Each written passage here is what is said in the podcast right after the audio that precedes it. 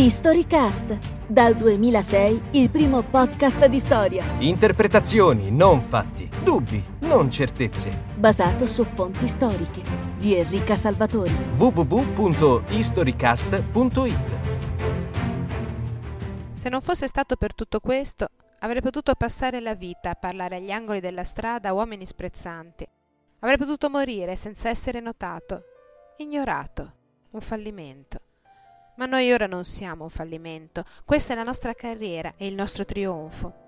Mai in tutta la nostra vita avremmo potuto sperare di fare tanto per la tolleranza, per la giustizia, per la comprensione dell'uomo nei confronti dell'uomo, come ora facciamo per caso. Le nostre parole, le nostre vite, le nostre sofferenze, nulla. Il toglierci la vita, invece, la vita di un buon calzolaio di un povero pescivendolo, tutto. Quell'ultimo istante ci appartiene, quell'agonia è il nostro trionfo.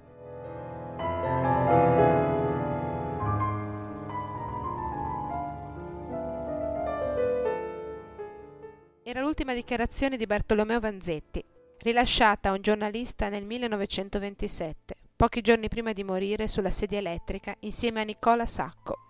Sette anni prima erano stati entrambi accusati di rapina a mano armata e di duplice omicidio, reato per il quale erano stati condannati a morte in seguito a un processo clamorosamente scorretto.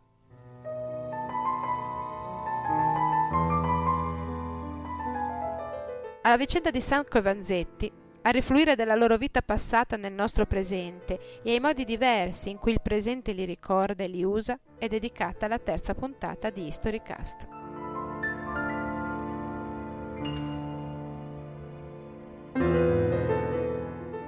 Potremmo iniziare a raccontarla in molti modi, partendo dalla disastrata economia italiana tra 8 e 900, che costrinse migliaia di italiani a fare le valigie, rigorosamente di cartone, e a salire su un transatlantico alla ricerca di fortuna e di un futuro diverso. Ma si potrebbe anche iniziare col diffondersi in Italia e in America degli ideali anarchici, più o meno mescolati con istanze socialiste e sindacaliste, che trovarono nutrimento nelle condizioni miserevoli in cui versavano gli operai in entrambi i paesi. Ma iniziamo invece nel modo più semplice, partendo dall'istante che condizionò gli ultimi anni di vita di Sacco e Vanzetti e che contemporaneamente decretò anche la loro notorietà.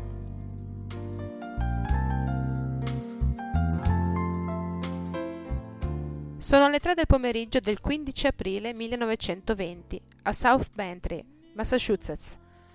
Frederick Parmenter, impiegato del calzaturificio Slater Morrill, e Alessandro Berardelli, guarda giurata, stanno trasportando 16.000 dollari destinati alle paghe del personale.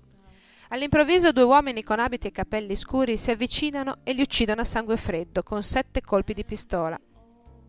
I banditi afferrano le scatole col denaro e salgono, insieme a un terzo complice, su una buick su cui siedono altri due uomini. La banda si dilegua in fretta.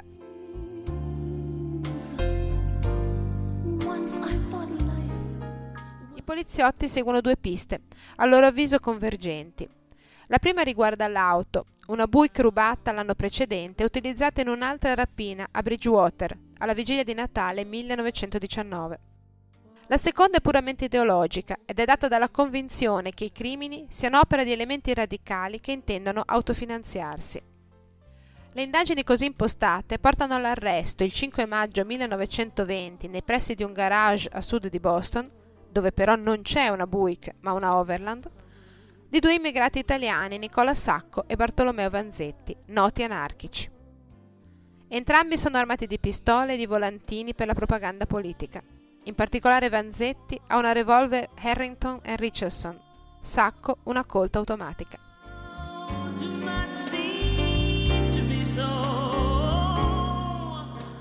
Nel corso dell'interrogatorio i due cadono in contraddizione, mentono o sono estremamente reticenti nel rispondere.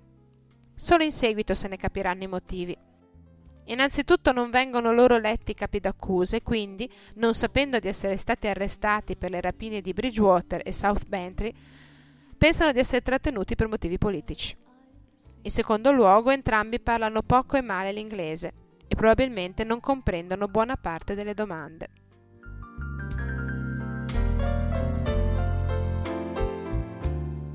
Incontriamo così, poche ore dopo l'arresto, i due cardini su cui si sviluppa tutta l'amara vicenda di Sacco e Vanzetti, la condizione di immigrati e la causa politica. Partiamo dalla prima. Bartolomeo Vanzetti nasce nel 1888 a Villa Falletto, nel Cuneese, da una famiglia di agricoltori. Da giovane entra in contatto con le idee socialiste e dopo la morte della madre decide di partire per l'America. È il 1908. Nello stesso anno arriva nella terra promessa anche Nicola Sacco, pugliese, classe 1891. Nordico istruito il primo, meridionale e culturalmente più impreparato il secondo, sbarcano in America pieni di una speranza che la realtà avrebbe presto smorzato, accendendo però in loro il fuoco dell'attivismo politico. Entrambi si stabiliscono nel Massachusetts e si arrangiano come possono. Vanzetti come manovale in cucina e in fabbrica, Sacco come impiegato in un calzaturificio. Immigrati, italiani, vicini alle idee anarchiche, Sacco e Vanzetti hanno tutte le carte in regola per essere di fatto emarginati e odiati dalla popolazione indigena, che pure ha bisogno del loro lavoro. Rimangono quindi fatalmente isolati dal contesto in cui vivono, al punto da non riuscire neppure a impararne decentemente la lingua.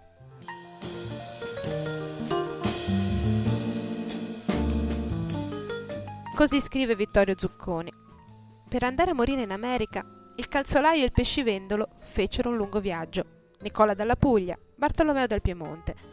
Sbarcarono a 17 anni nella Boston del 1908 senza conoscersi, senza neppure sapere perché ci fossero andati.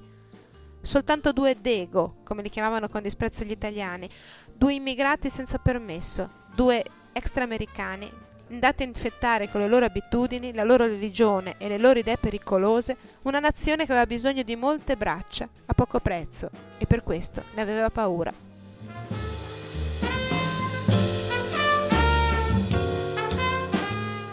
I due Dego si conoscono nel 1917 in Messico, dove sono fuggiti per evitare l'arruolamento nella Grande Guerra. Quello che per l'accusa diventerà prova evidente di vigliaccheria e antipatriottismo è in realtà una scelta coerente e obbligata per chi ritiene, come i due italiani, che la guerra sia solo il mezzo in cui il potere riesce ad asservire i popoli e a sfruttare i lavoratori. Ma per Sacco e Vanzetti il Messico è anche la chiave di volta della loro esistenza. Nell'esilio si incontrano infatti due anime gemelle, unite più che dalle comuni origini, dalla dura vita che vivevano negli States, dal dolore, dallo sfruttamento che segnano i loro connazionali immigrati e dalla convinzione che si deve fare qualcosa per cambiare questa condizione.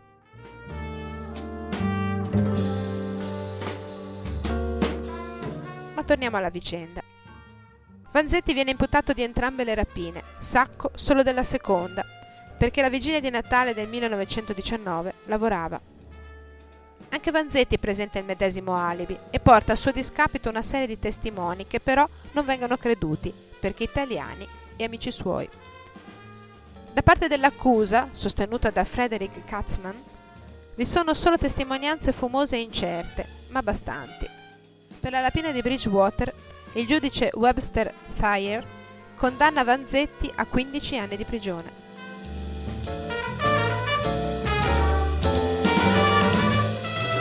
Si apre quindi il secondo processo, quello relativo a South Bantry. Il copione è identico, come identici sono giudice e procuratore, Thayer e Katzmann. Tre le linee di accusa. Prima, vi sono testimoni che dichiarano che o Sacco o Vanzetti erano nel luogo del reato. Seconda, i proiettili, che per gli esperti dell'accusa potrebbero, forse, essere stati sparati dall'accolto di Sacco. Terza, il comportamento da colpevoli che gli imputati manifestano al momento dell'arresto, il fatto che fossero armati e che avessero mentito negli interrogatori.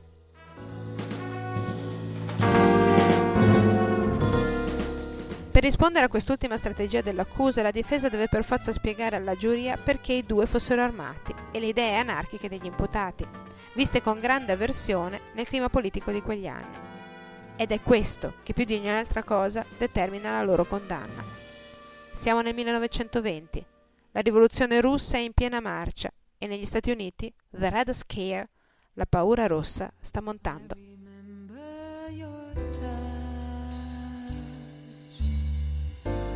Lightning up my skin.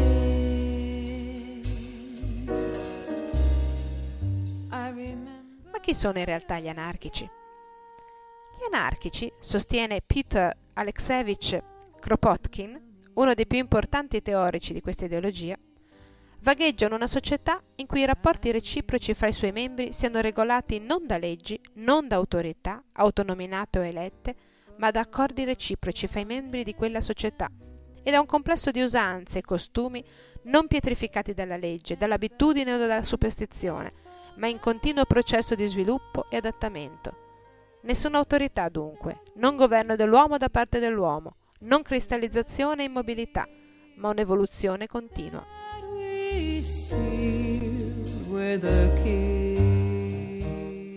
Il rifiuto dell'autorità nella convinzione che sia possibile una convivenza sociale senza leggi, senza sfruttamento, senza proprietà privata.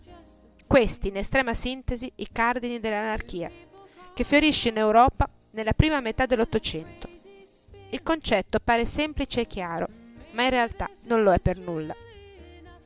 Al di là di questo fulcro centrale a cui più o meno tutti si richiamano, i risvolti pratici della teoria sono infatti disparati.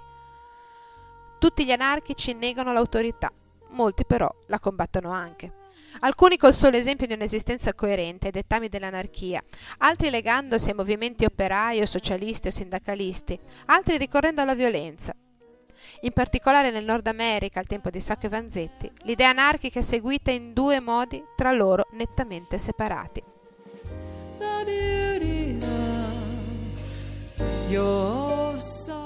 Il primo è quello degli intellettuali americani, che vagheggiano comunità pacifiche e autosufficienti, che possano consentire la piena espressione dell'individuo svincolato dalle leggi e dallo Stato. Il secondo è quello degli immigrati, arrivati sull'East Coast a bordo dei transatlantici che portano i disperati d'oltreoceano. È un'anarchia di marca diversa, se non opposta alla precedente, legata alla visione socialista, al movimento sindacale e all'accettazione della violenza come strumento di lotta. Nei giornali anarchici si diffondono inviti a lanciare bombe, lodi alla dinamite e istruzioni per fabbricare il TNT. Da parte governativa la repressione si fa progressivamente più dura e il pregiudizio contro anarchici e immigrati, aggettivi avvertiti come equivalenti, cresce.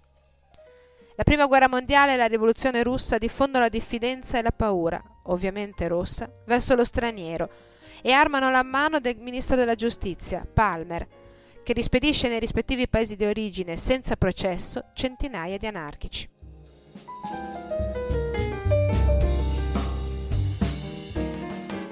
Sacco e Vanzetti fanno pienamente parte dell'attivismo anarchico che crede nella reazione violenta allo Stato. Su questo non ci sono dubbi. Nel 1905 Luigi Galleani, fondatore della rivista anarchica Cronaca Sovversiva, pubblica La salute è in voi, un manuale per costruire bombe. Sacco e Vanzetti sono suoi seguaci, partecipano alle sue manifestazioni, raccolgono fondi per la sua causa e distribuiscono materiali propagandistici del suo gruppo. Non partecipano però direttamente ad azioni violente. Sono armati, è vero. Ma il clima politico è tale che lo fanno, dichiarano, per paura. Poco prima di South Bantry, infatti, un anarchico del gruppo di Galleani, Andrea Salcedo, è morto in circostanze poco chiare mentre era sotto la custodia del Dipartimento di Giustizia di New York. Insomma, motivi di diffidenza da e due le parti non mancano.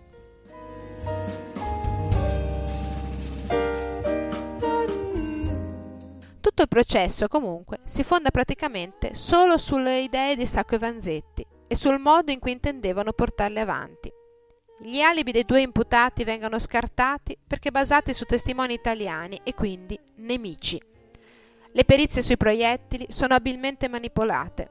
La deserzione dalla guerra, il desiderio di Sacco di tornare dalla famiglia rimasta in Italia, tutto viene piegato dalla paura e dal pregiudizio fino al verdetto finale di colpevolezza e alla conseguente condanna a morte.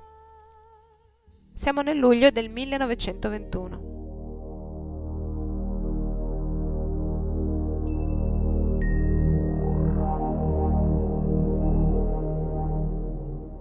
Nonostante gli appelli, la contestazione accurata di tutte le prove a carico, nonostante persino la confessione del detenuto portoricano Celestino Madeiros, che ammette di aver preso parte alla rapina di South Bantry e di non aver mai visto Sacco e Vanzetti, la giustizia fa il suo corso.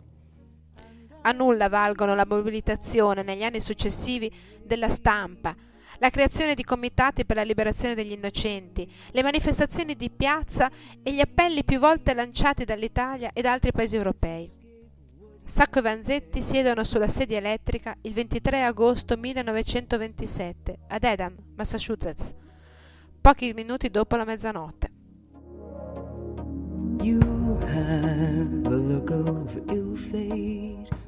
Io non augurerei a un cane o a un serpente, alla più bassa e disgraziata creatura della terra, ciò che ho dovuto soffrire per cose di cui non sono colpevole ma la mia convinzione è che ho sofferto per cose di cui sono colpevole. Io sto soffrendo perché sono un radicale, e davvero io sono un radicale. Io ho sofferto perché ero in italiano, e davvero io sono un italiano. Così dichiara Vanzetti nelle ultime fasi del suo lungo processo.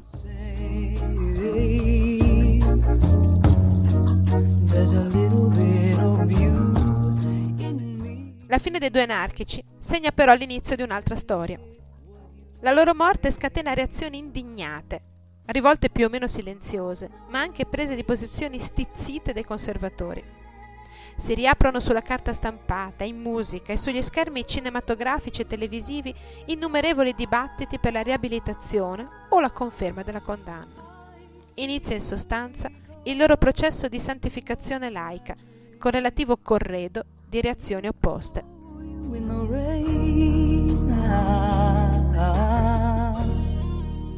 Il loro caso nel 1928 ispira al noto scrittore politico Upton Sinclair il romanzo Boston, a tutt'oggi un testo imprescindibile per chi voglia approfondire la vicenda. Nel 1946-47 Woody Guthrie, famoso folk singer americano, pubblica Ballads of Sacco e Vanzetti, un album in cui celebra il ricordo di due italiani, simbolo dell'ingiustizia. Ma la canzone esce in realtà solo nel 1964. Nel 71 viene girato un film da Giuliano Montaldo, interpretato da Gianmaria Volonté e Riccardo Cucciolla, con l'indimenticabile colonna sonora di Ennio Morricone, interpretata da John Baez. Nel 1977, infine, 50 anni dopo la loro morte, il governatore del Massachusetts, Michael Dukakis, riconosce gli errori commessi nel processo e riabilita ufficialmente Sacco e Vanzetti.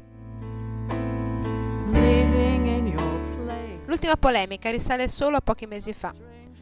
Il Los Angeles Times, nel dicembre 2005, scrive del ritrovamento di una lettera di Upton Sinclair, l'autore di Boston, in cui affermerebbe che un avvocato di Sacco e Vanzetti, Fred Moore, gli avrebbe confidato la colpevolezza dei suoi clienti.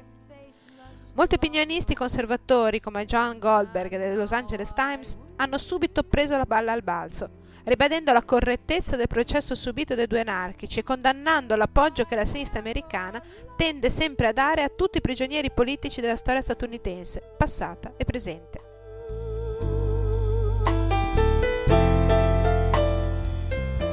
Come si vede, a quasi 70 anni dalla loro morte, la vicenda di Sacco e Vanzetti scalda ancora gli animi, riempie gli articoli di giornali e occupa spazi radiotelevisivi. Il perché è presto detto. È evidente che non sono più in gioco le idee anarchiche, ormai dimenticate, ma la natura del sistema giudiziario degli Stati Uniti. Un sistema che molti pensano sia sempre stato ingiusto con gli stranieri, con i poveri, con i radicali. È questo il motivo per cui la bandiera di Sacco e Vanzetti sventola ancora, da una parte e dall'altra. Le loro idee, la loro vita di sacrifici e di lotte, le loro scelte politiche, paradossalmente la loro stessa innocenza o colpevolezza sono, in un certo senso, dimenticate.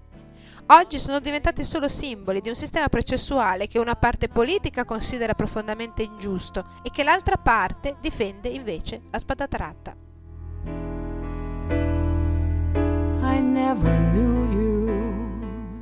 Siamo giunti alla fine della nostra storia, che voglio chiudere con una curiosità.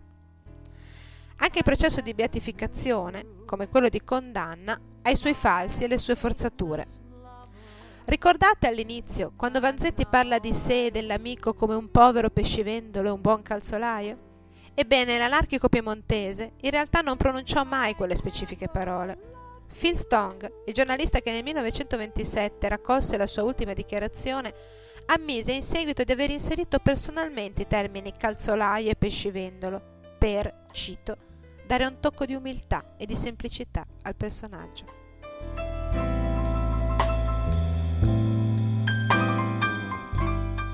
Un'aggiunta apocrifa che non cambia comunque il senso profondo della frase.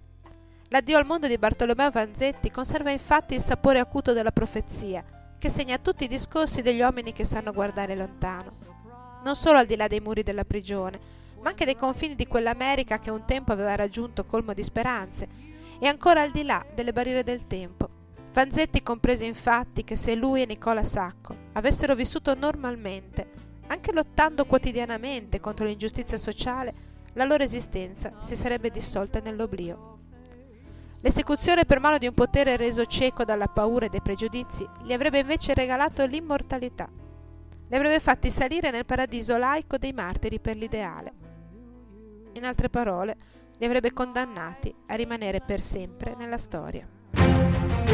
Avete ascoltato un episodio di Storycast? www.historycast.it